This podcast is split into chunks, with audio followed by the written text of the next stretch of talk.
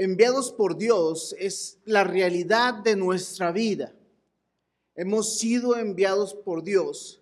Dios puede usar cualquiera a cualquiera de nosotros sin importar la habilidad, talento, capacidad, vocación o personalidad para ministrar entre los no alcanzados del mundo. Dios quiere usar y puede usar porque ese es su deseo y su voluntad. Pero tenemos conflictos con el llamado misionero, porque primero pensamos que el trabajo misionero está directamente relacionado con la voluntad de Dios. ¿Y esto es correcto o no? ¿El trabajo misionero está relacionado con la voluntad de Dios? ¿Sí o no? ¿Qué piensa usted? Sí. Segundo, indica que creemos que su vida es propiedad de alguien que tiene el derecho para guiarlos y quien debe de quien debe esperar ese llamado. El llamado misionero influye directamente en esas personas que tienen la conciencia de que Dios les guía y que deben esperar ese llamado del Señor. Estamos conscientes de que Dios tiene un llamado para predicar su palabra. Esa es una realidad que tenemos entendida. Tenemos claro que Dios usa los dones y los talentos para que la palabra sea expuesta pero hemos llegado a tener el temor de no estar seguros de que Dios quiere que lo hagamos. ¿Querrá el Señor usarme como misionero? Y no sabemos si Dios quiere hacerlo. Pero existen dos problemas en eso. Número uno, no sé si se lo ha preguntado usted a Dios. Y no se lo preguntamos. ¿Por qué? Probablemente no queremos escuchar la respuesta. Porque sabemos que si tenemos un compromiso con Dios al servicio misionero, entonces estaremos sujetos a que Él mueva nuestras vidas conforme su autoridad y voluntad. Porque el resto de las cosas que hacemos es raro que cuestionemos si es o no la voluntad de Dios. Porque hacemos muchas cosas que ya sabemos que no son la voluntad de Dios. Y nuestra respuesta a esas cosas es muy sencilla. Es que no tiene nada de malo. Pero es diferente, no tiene nada de malo a es la voluntad de Dios, ¿verdad? Y no lo preguntamos porque no queremos escuchar la respuesta de esto. Pero el llamado es un llamado a todos nosotros.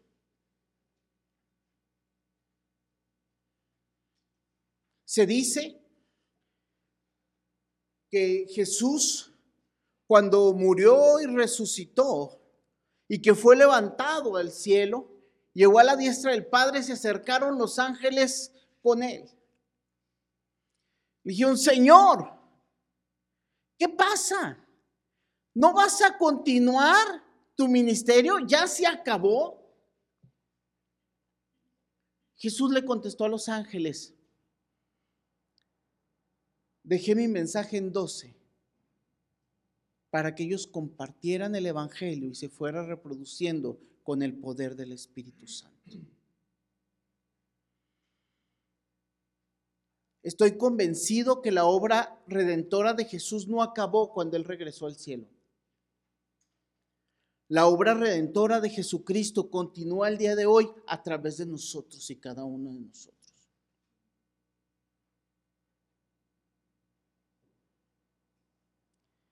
Creemos lo que hemos cantado. He decidido seguir a Cristo. Dice nuestro hermano Iván, estamos aquí cantando esto porque todos creemos que hemos decidido seguir a Cristo o no. Y dijimos, amén.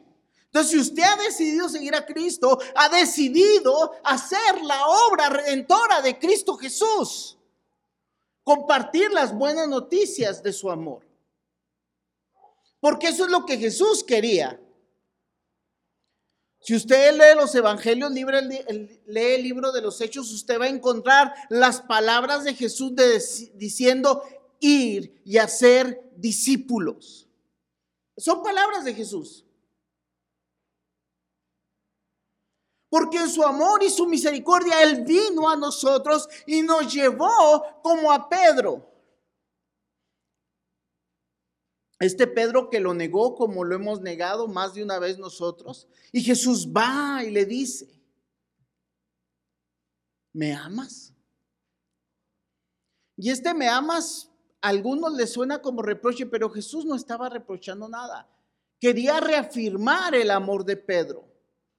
Le pregunta tres veces, ¿me amas? Y Pedro responde cada vez, Señor, tú sabes que te amo. Y por última vez dice, tú lo sabes todo. Si lo sé todo y, veo y tú me estás respondiendo ese amor, entonces haz la obra que yo quiero que hagas. Y tres, cuatro cosas que quiero compartir con tu, contigo. Cuatro cosas de ser enviados por Dios. Ya sabemos que somos enviados por Dios. Ahora, si somos enviados por Dios, ¿a qué somos enviados? Primero a reconciliar.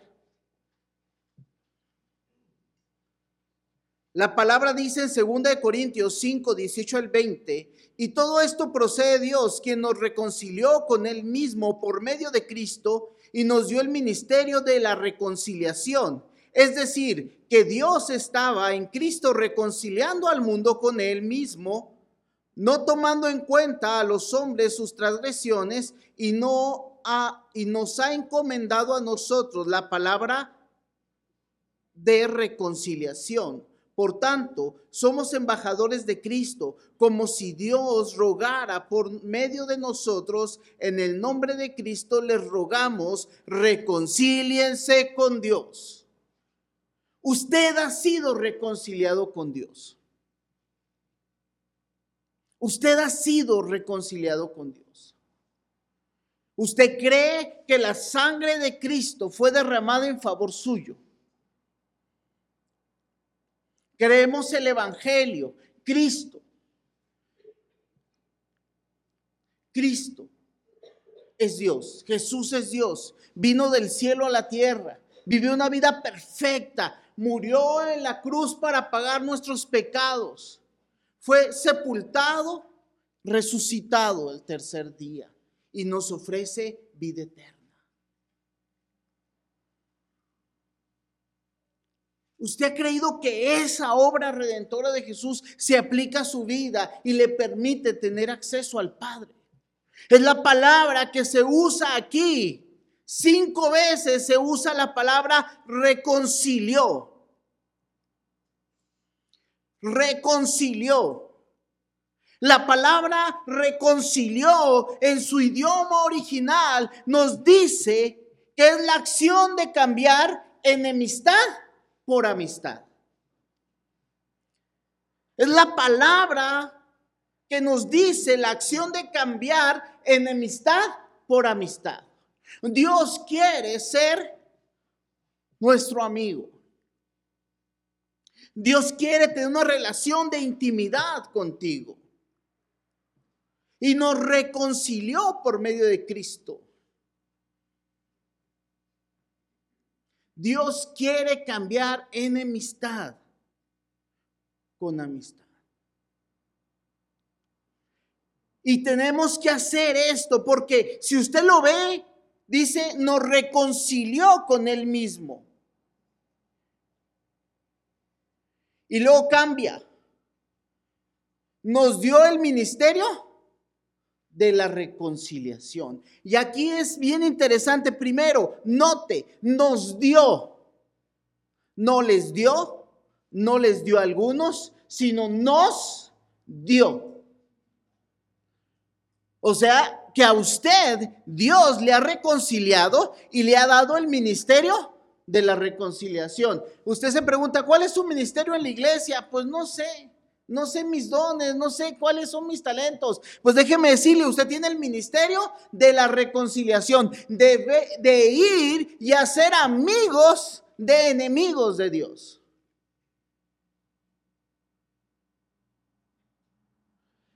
Amigos de enemigos.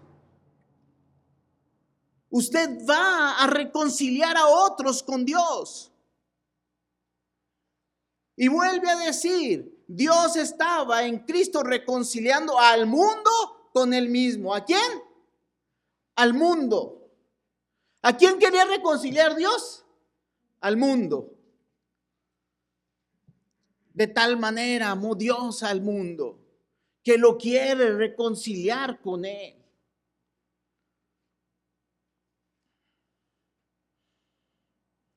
No tomando en cuenta a los hombres sus transgresiones, nos ha encomendado a nosotros la palabra de reconciliación. Cuarta vez, reconciliación.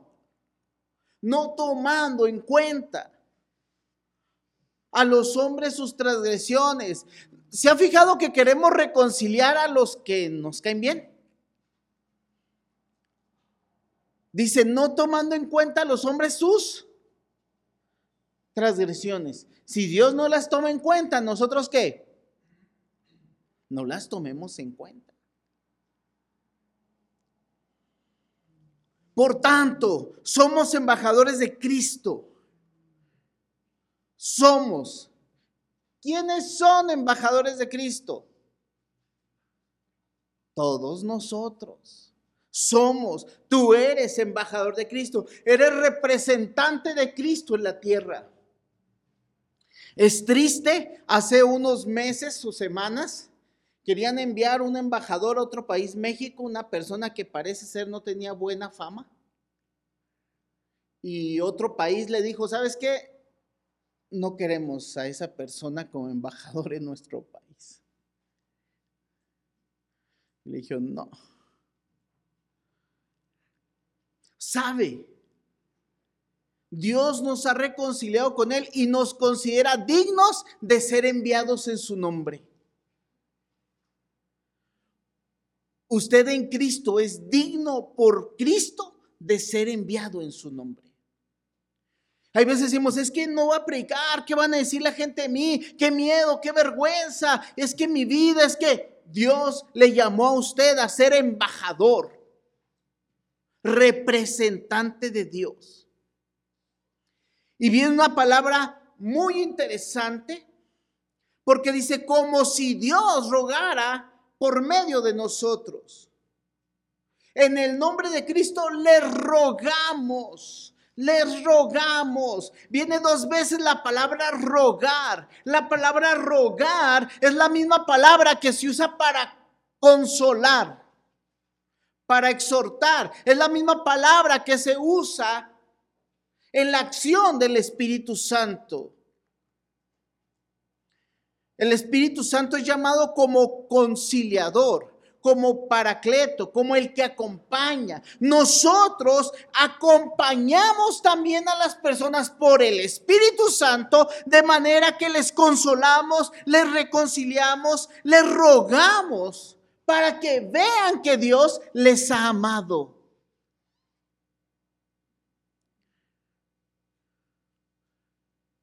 El ruego que nosotros tenemos que hacer es un ruego de amor, de misericordia. por esas personas que necesitan ser reconciliados con Dios. Y viene la palabra final, la quinta vez que se menciona en este pasaje que se viene mencionando esta palabra a través de Corintios, pero aquí es cinco veces del 18 al 20 que se menciona. Última vez dice, reconcíliense con Dios. Y fíjese, la idea es esta. Usted ha sido llamado a qué? A reconciliar a otros. Y la respuesta es esta. Si usted no se siente reconciliado, reconcíliese con Dios. ¿Me explico? Porque a veces no, soy digno, no me siento bien, mi vida tiene estas situaciones, no he sido fiel en esto, en esto. Reconcíliate con Dios. Entra en amistad, en comunión con Dios. Porque somos consolados para dar consolación.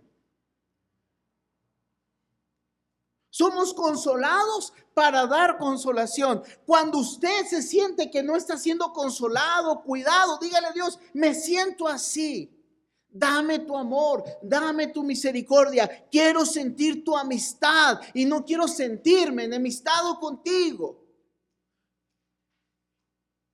Y Dios nos muestra su consuelo, su reconciliación. Y ahora nosotros lo entregamos. Y esto va girando. Usted ha sido llamado a reconciliar, a reconciliar. ¿Qué es lo que Dios nos ha llamado a hacer y hacer? Reconciliadores.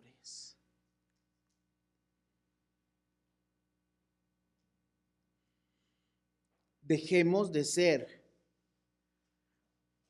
como niños de primaria o como adolescentes. ¿Se acuerdan? Sobre todo se ven los de primaria y en los adolescentes. Pasen los adolescentes de, no, si eres amigo de él, ya no eres amigo mío. Así somos con Dios. Dios nos ha amado, pero ya estoy bien. No me interesa reconciliar a otros.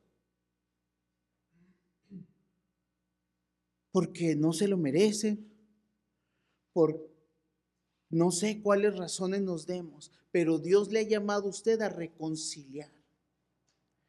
Porque al ser enviados, número dos, usted es enviado para misericordia. Usted es enviado para misericordia. Apocalipsis 5, 9 nos muestra un pasaje de mucha esperanza en nuestras vidas. Dice la palabra y cantaban un cántico nuevo diciendo, digno eres de tomar el libro y de abrir sus sellos porque tú fuiste inmolado y con tu sangre compraste para Dios a gente de toda tribu, lengua, pueblo y nación. Qué hermoso, qué hermoso imagen que dice, va a haber delante del Señor gente de toda tribu, lengua, pueblo y nación. Y algunos nosotros esa esperanza nos da porque decimos, cuando lleguemos allá, vamos a encontrar a aquellos que hemos amado, que han creído en Cristo Jesús. Y nos emociona o no. Y nos da esperanza y nos da alivio. Porque Dios nos dice que cuando todos estemos ahí, los que se han adelantado estarán ahí con nosotros. ¿Es una esperanza hermosa o no? Pero, pero, esa esperanza tenemos que extenderla. Segunda de Pedro 3:9 dice, el Señor no se tarda en cumplir su promesa. Según algunos entienden la tardanza sino que es paciente para con ustedes, no queriendo que nadie perezca, sino que todos vengan al arrepentimiento. Es hermoso este pasaje, pero es muy fuerte para nosotros. Porque dice Dios, yo tengo una promesa que todos estarán conmigo, que todos celebrarán conmigo, pero tenemos que entender la tardanza del Señor. Porque ahí dice, según algunos entienden la tardanza. Algunos vemos los problemas y decimos, Señor, ven, ya, sácanos de este problema. Eso pasaba con los tesalonicenses.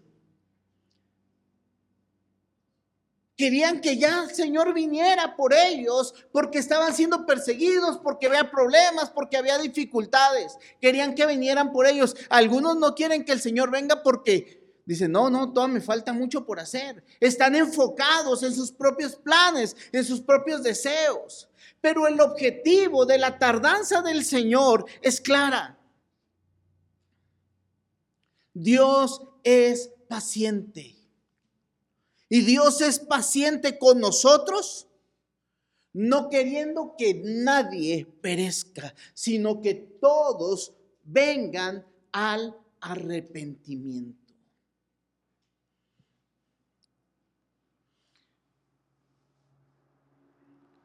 necesitamos ver no solo la promesa que el Señor ya nos ha dado, por lo cual vivimos y la cual nos sostiene, que vamos a estar en su presencia eternamente. Eso es gozoso. Eso me llena de gozo y de esperanza. A mí me ha llenado de gozo y esperanza en muchas situaciones.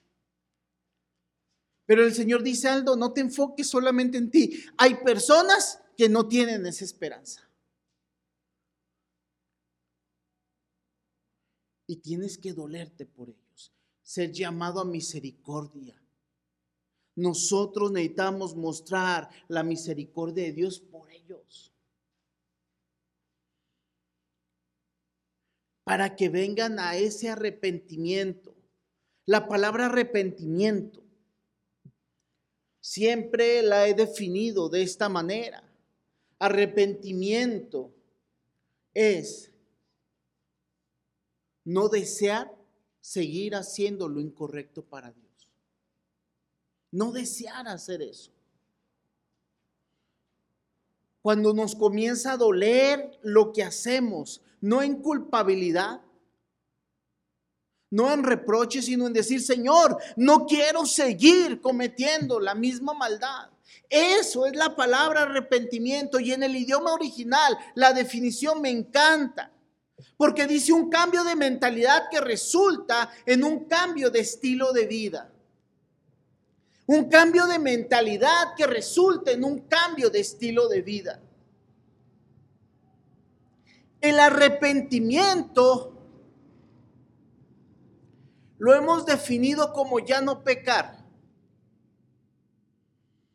Entonces, si eso fuera arrepentimiento, pues ninguno de aquí estaría arrepentido. Perdón que él se lo diga, pero pues yo sé que peca. O perdón que se lo diga, yo sé que peco, para que usted no diga, ¿qué va a saber de mí, va? ¿Qué tal si usted ya no? Está a dos pasos de Elías. Ahí lo está esperando el carro de fuego afuera y se lo va a llevar.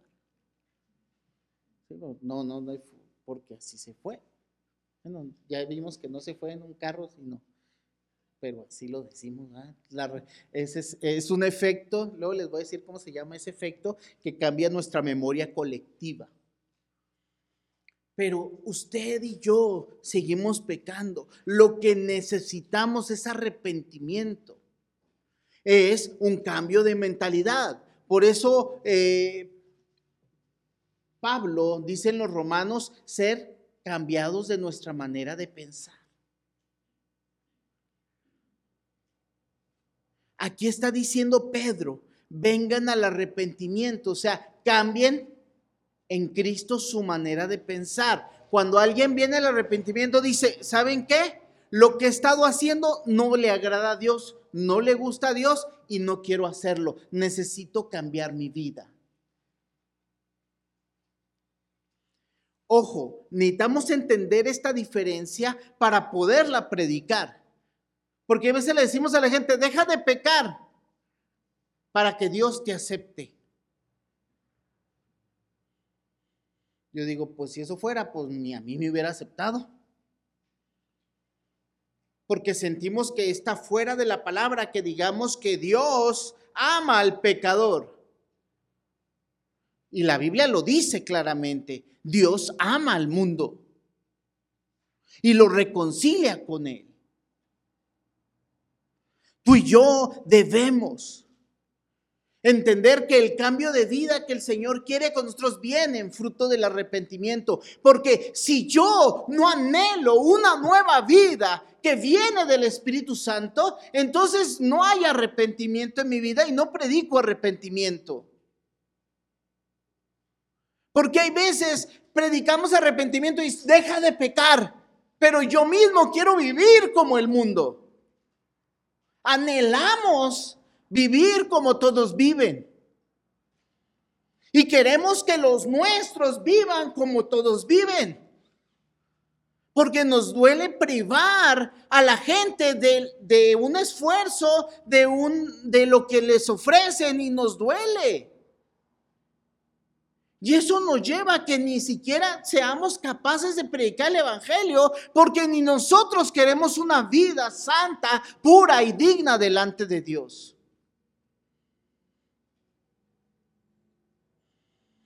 Porque vemos al de enseguida y decimos, ¿por qué yo no? Y tenemos que decirle a la gente, ¿sabes qué? Yo en Cristo Jesús vivo este arrepentimiento. Y quiero que tú te goces junto conmigo en Cristo Jesús. Y el arrepentimiento, hermano, no es una vida amargada. No es flagelarnos, sino es buscar la santidad y la voluntad de Dios en todo lo que hacemos. Y que prediquemos esa voluntad, pero nos duele. ¿Sí duele o no? Dejar el pecado. ¿Usted qué cree? ¿Duele o no? Porque, lo he dicho mucho, el pecado nos agrada. Nos gusta y da placer. Es un placer insano, pero es rico. Pero Dios nos lleva a que entendamos que no es bueno para mí que yo tenga que decir, no, gracias. Es doloroso. El día de ayer llegaron y me regalaron una Coca-Cola. Dije, no, gracias, porque allá hasta allá no voy a volver a caer.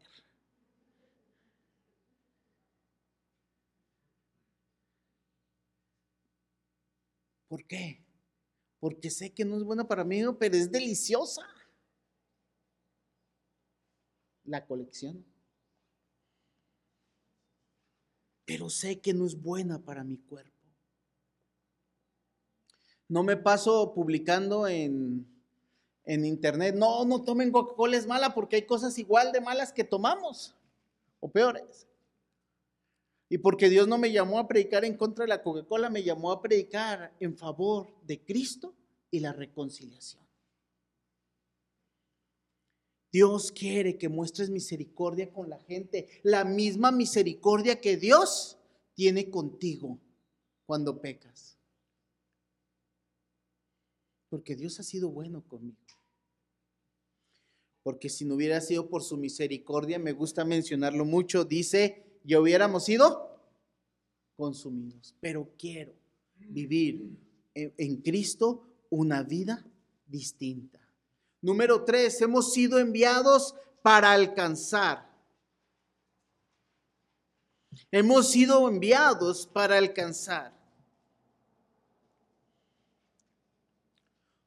Romanos 15, 20 y 21, Pablo nos dice en esta carta a los romanos, de esta manera me esforcé en anunciar el Evangelio, no donde Cristo ya era conocido, no para para no edificar sobre el fundamento de otro, sino como está escrito, aquellos a quienes nunca les fue anunciado acerca de él verán, y los que no han oído entenderán.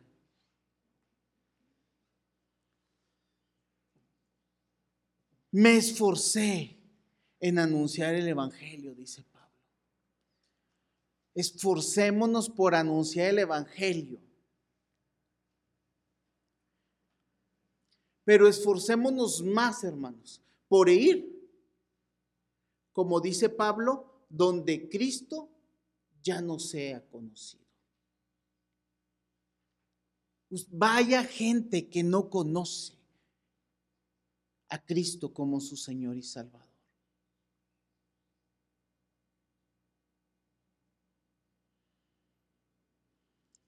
Vaya a aquellos que no conocen a Cristo como su Señor y Salvador.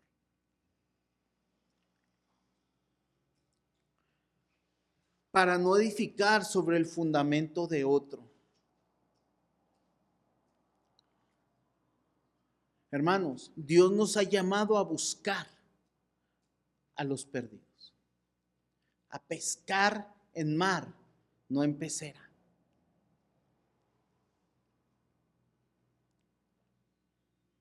El Señor quiere que vayamos por aquellos que nunca han escuchado. Usted conoce gente que no ha escuchado, a lo mejor ya nos ha escuchado, pero no han creído en Cristo Jesús. Y Pablo quería ir más allá. Eso lo llevó a explorar otros territorios. Eso lo llevó a ir más lejos y más lejos. Hay personas a nuestro alrededor que todavía no han creído en el Evangelio, que no han escuchado la palabra de salvación, que no han creído el Evangelio, la obra de Cristo Jesús, que, no, que, que piensan que Jesús es bueno, pero no creen que Jesús es Dios. Que piensan que Jesús murió y resucitó, pero todavía no reciben el regalo de la vida eterna.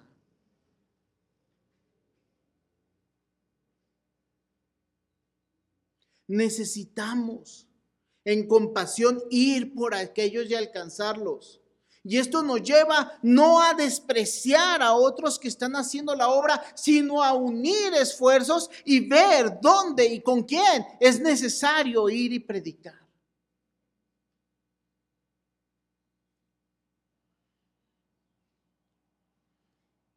Aquellos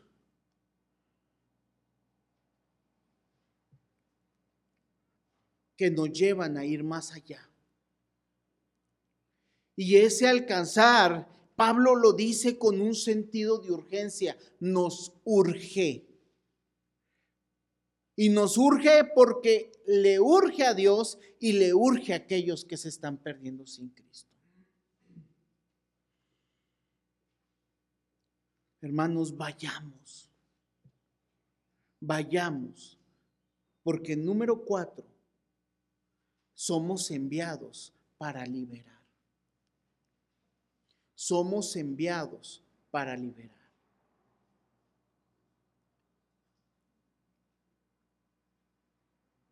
Dice Pablo en su carta a los romanos, en el capítulo 10, versículos del 13 al 15. Y dice en el versículo 13, porque todo aquel que invoque el nombre del Señor será salvo. Todo aquel que invoque el nombre del Señor será salvo.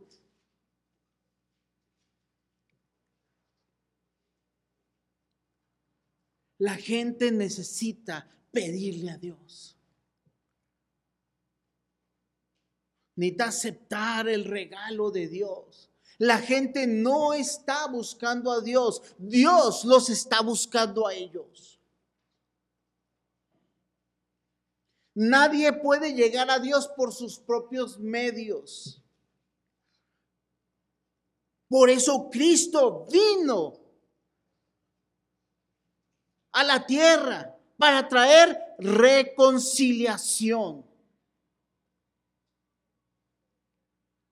Porque Dios quiere liberar a la humanidad de su pecado. La palabra que dice aquí es, será salvo.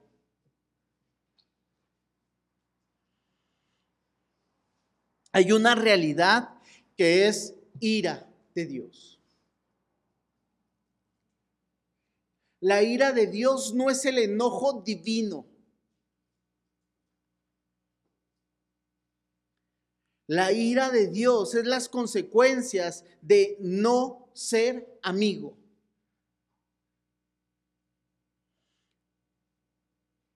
No ser amigo es pérdida de privilegios.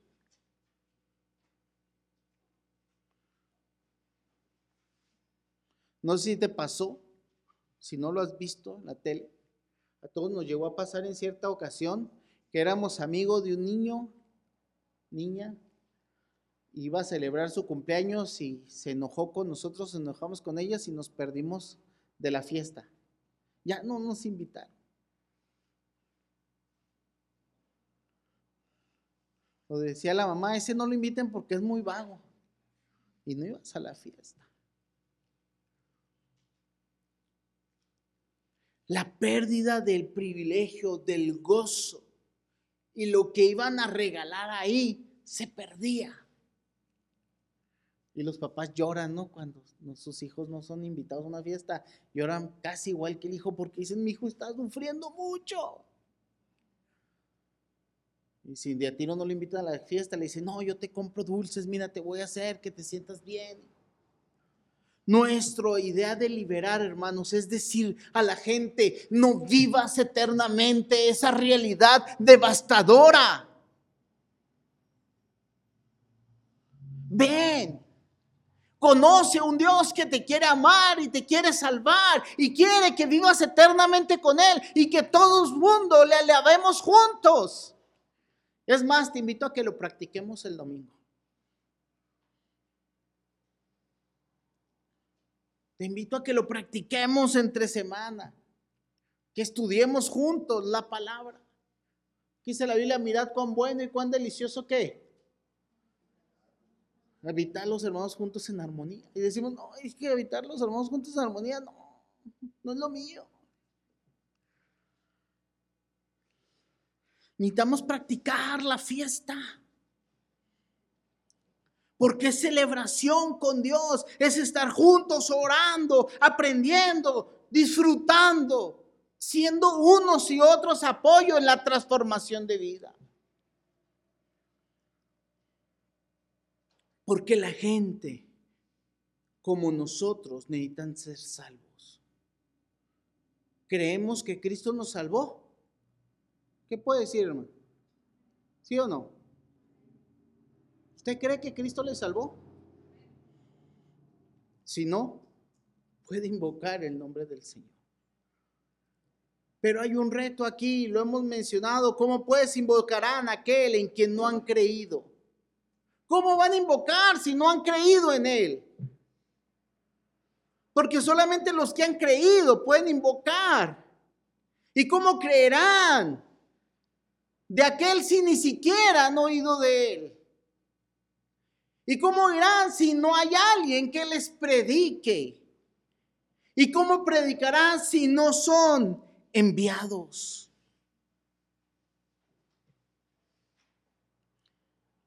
Los, pecadores son llamados a la salvación por la gracia de Dios. La gracia de Dios llama al pecador.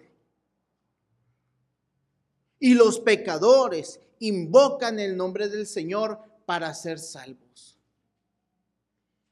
Es el encuentro más hermoso y más romántico que hay en la vida. Porque está Dios buscando a la humanidad y, haciendo la obra y envía a su Hijo para reconciliar, buscando a Dios y de pronto me doy cuenta que el Señor amado me estaba buscando. Y lo veo. Y eso lo usan mucho como analogía, aunque creo que cantar es un libro de, de amor pasional entre una pareja, pero también es una analogía, analogía de Dios en busca de su amada, que somos nosotros. Y es así, como cuando usted está enamorado y tiene su cruz y lo ve, y lo ve, y lo estoquea, y lo busca. Qué bonito salió esta foto y le pones me gusta. Me encanta.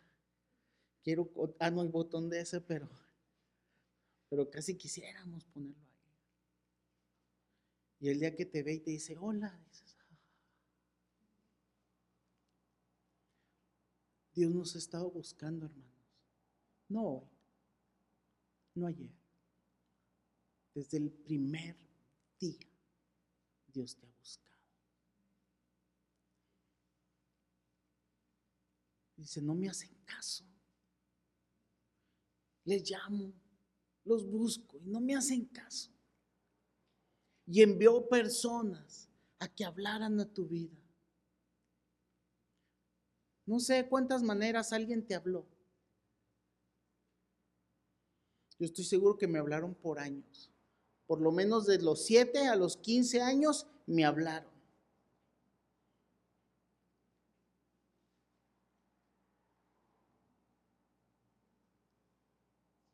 Y un día volteé y dije, Señor, quiero estar contigo por toda la eternidad. Perdóname porque no te había tomado en cuenta. No fue iniciativa mía, fue iniciativa de Dios. Pero cuando respondí, yo sé que Dios dijo, mi amado te he estado esperando. Me imagino mil veces más un millón de veces más que cuando alguien me preguntó y me dijo, ¿aceptas a Esdrey como tu esposa? Yo dije, pues, claro que sí. Eso ni se pregunta. Pero para que quede claro, dije, sí, acepto.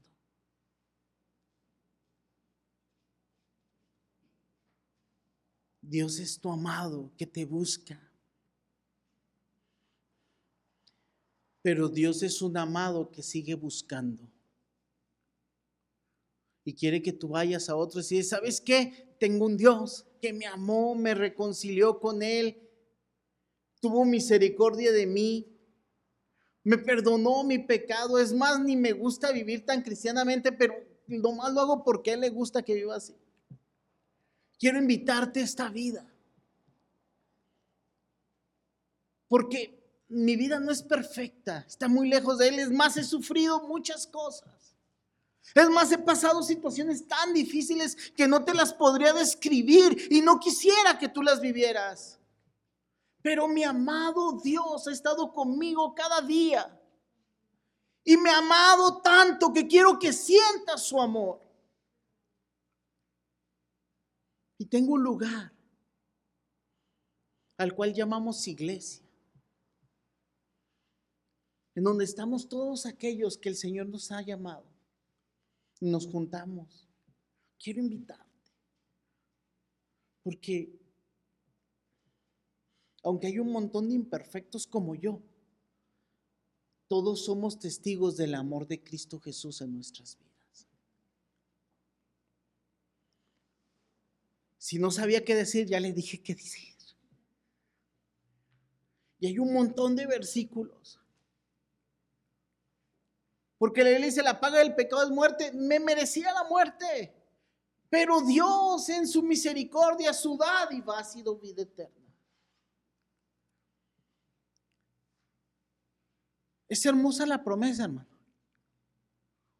¿Sí o no? Llévela, compártala. Libere a otros. Porque usted, usted ha sido llamado a compartir eso mismo. Quiero orar por usted y quiero oremos juntos. Y quiero hacer dos invitaciones. La primera es si tú no has sido reconciliado con Cristo, si tú no has clamado y decir, Señor, te acepto como mi Señor y Salvador, creo la promesa de vida eterna ¿Qué has hecho? Quiero invitarte, no por mis méritos, sino por los de Cristo Jesús, que te está llamando, por los méritos del Padre que envió a Cristo para reconciliarse contigo. Que lo puedas reconocer en tu vida como Dios, Salvador redentor de tu vida. Él te quiere dar vida eterna, te quiere salvar. Si tú no has declarado esto, si no has sido convencido de esta verdad, hoy puedes hacerlo y te invito a que lo hagas. Y en el amor que Dios ha tenido conmigo, Y en la salvación que me ha dado por gracia, yo quiero que tú también lo hagas. Es mi deseo, pero más que mi deseo es el deseo de Dios. Es tu oportunidad de hacerlo también. Si tú quieres hacerlo, levanta tu mano. Quiero orar por ti. Levantar tu mano simplemente es, oren por mí, porque quiero vivir esta realidad.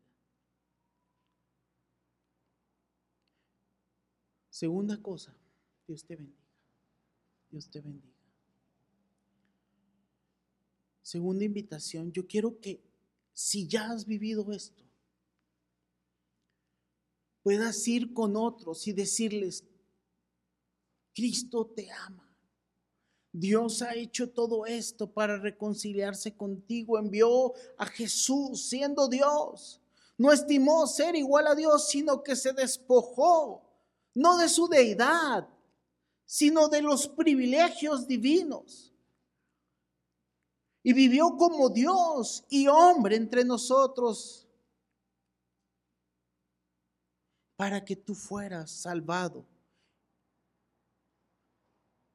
Y esa salvación fue pagada por la cruz.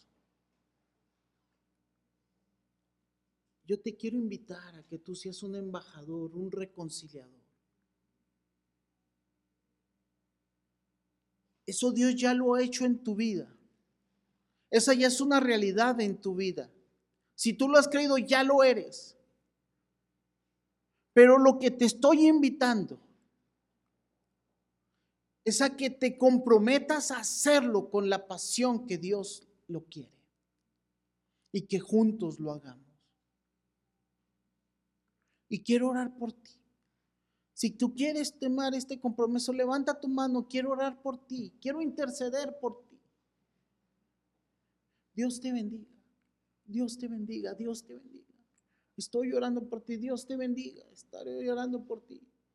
Si tú quieres hacerlo y tomar este compromiso, levanta tu mano, quiero orar por ti. Padre Santo, Padre Santo bendito, bendice a mis hermanos, bendice a tu iglesia. Porque tú ya nos has llamado, Señor, a vivir y ser reconciliados contigo. Bendice. Y Señor, Gracias por la salvación que has otorgado este día y has hecho válida este día. Porque tú, Señor, moriste y hoy has sido creído y has sido confesado. Y hoy, Señor, te pido que nos uses y nos muevas a hacer tu voluntad en el ministerio de la reconciliación. Y aquellos que hoy se han comprometido delante de ti, Señor, úsalos, bendícelos, Señor, sosténlos en medio de las luchas, las dificultades, las pruebas. Y que puedan ser más fieles, más santos, más entregados a ti.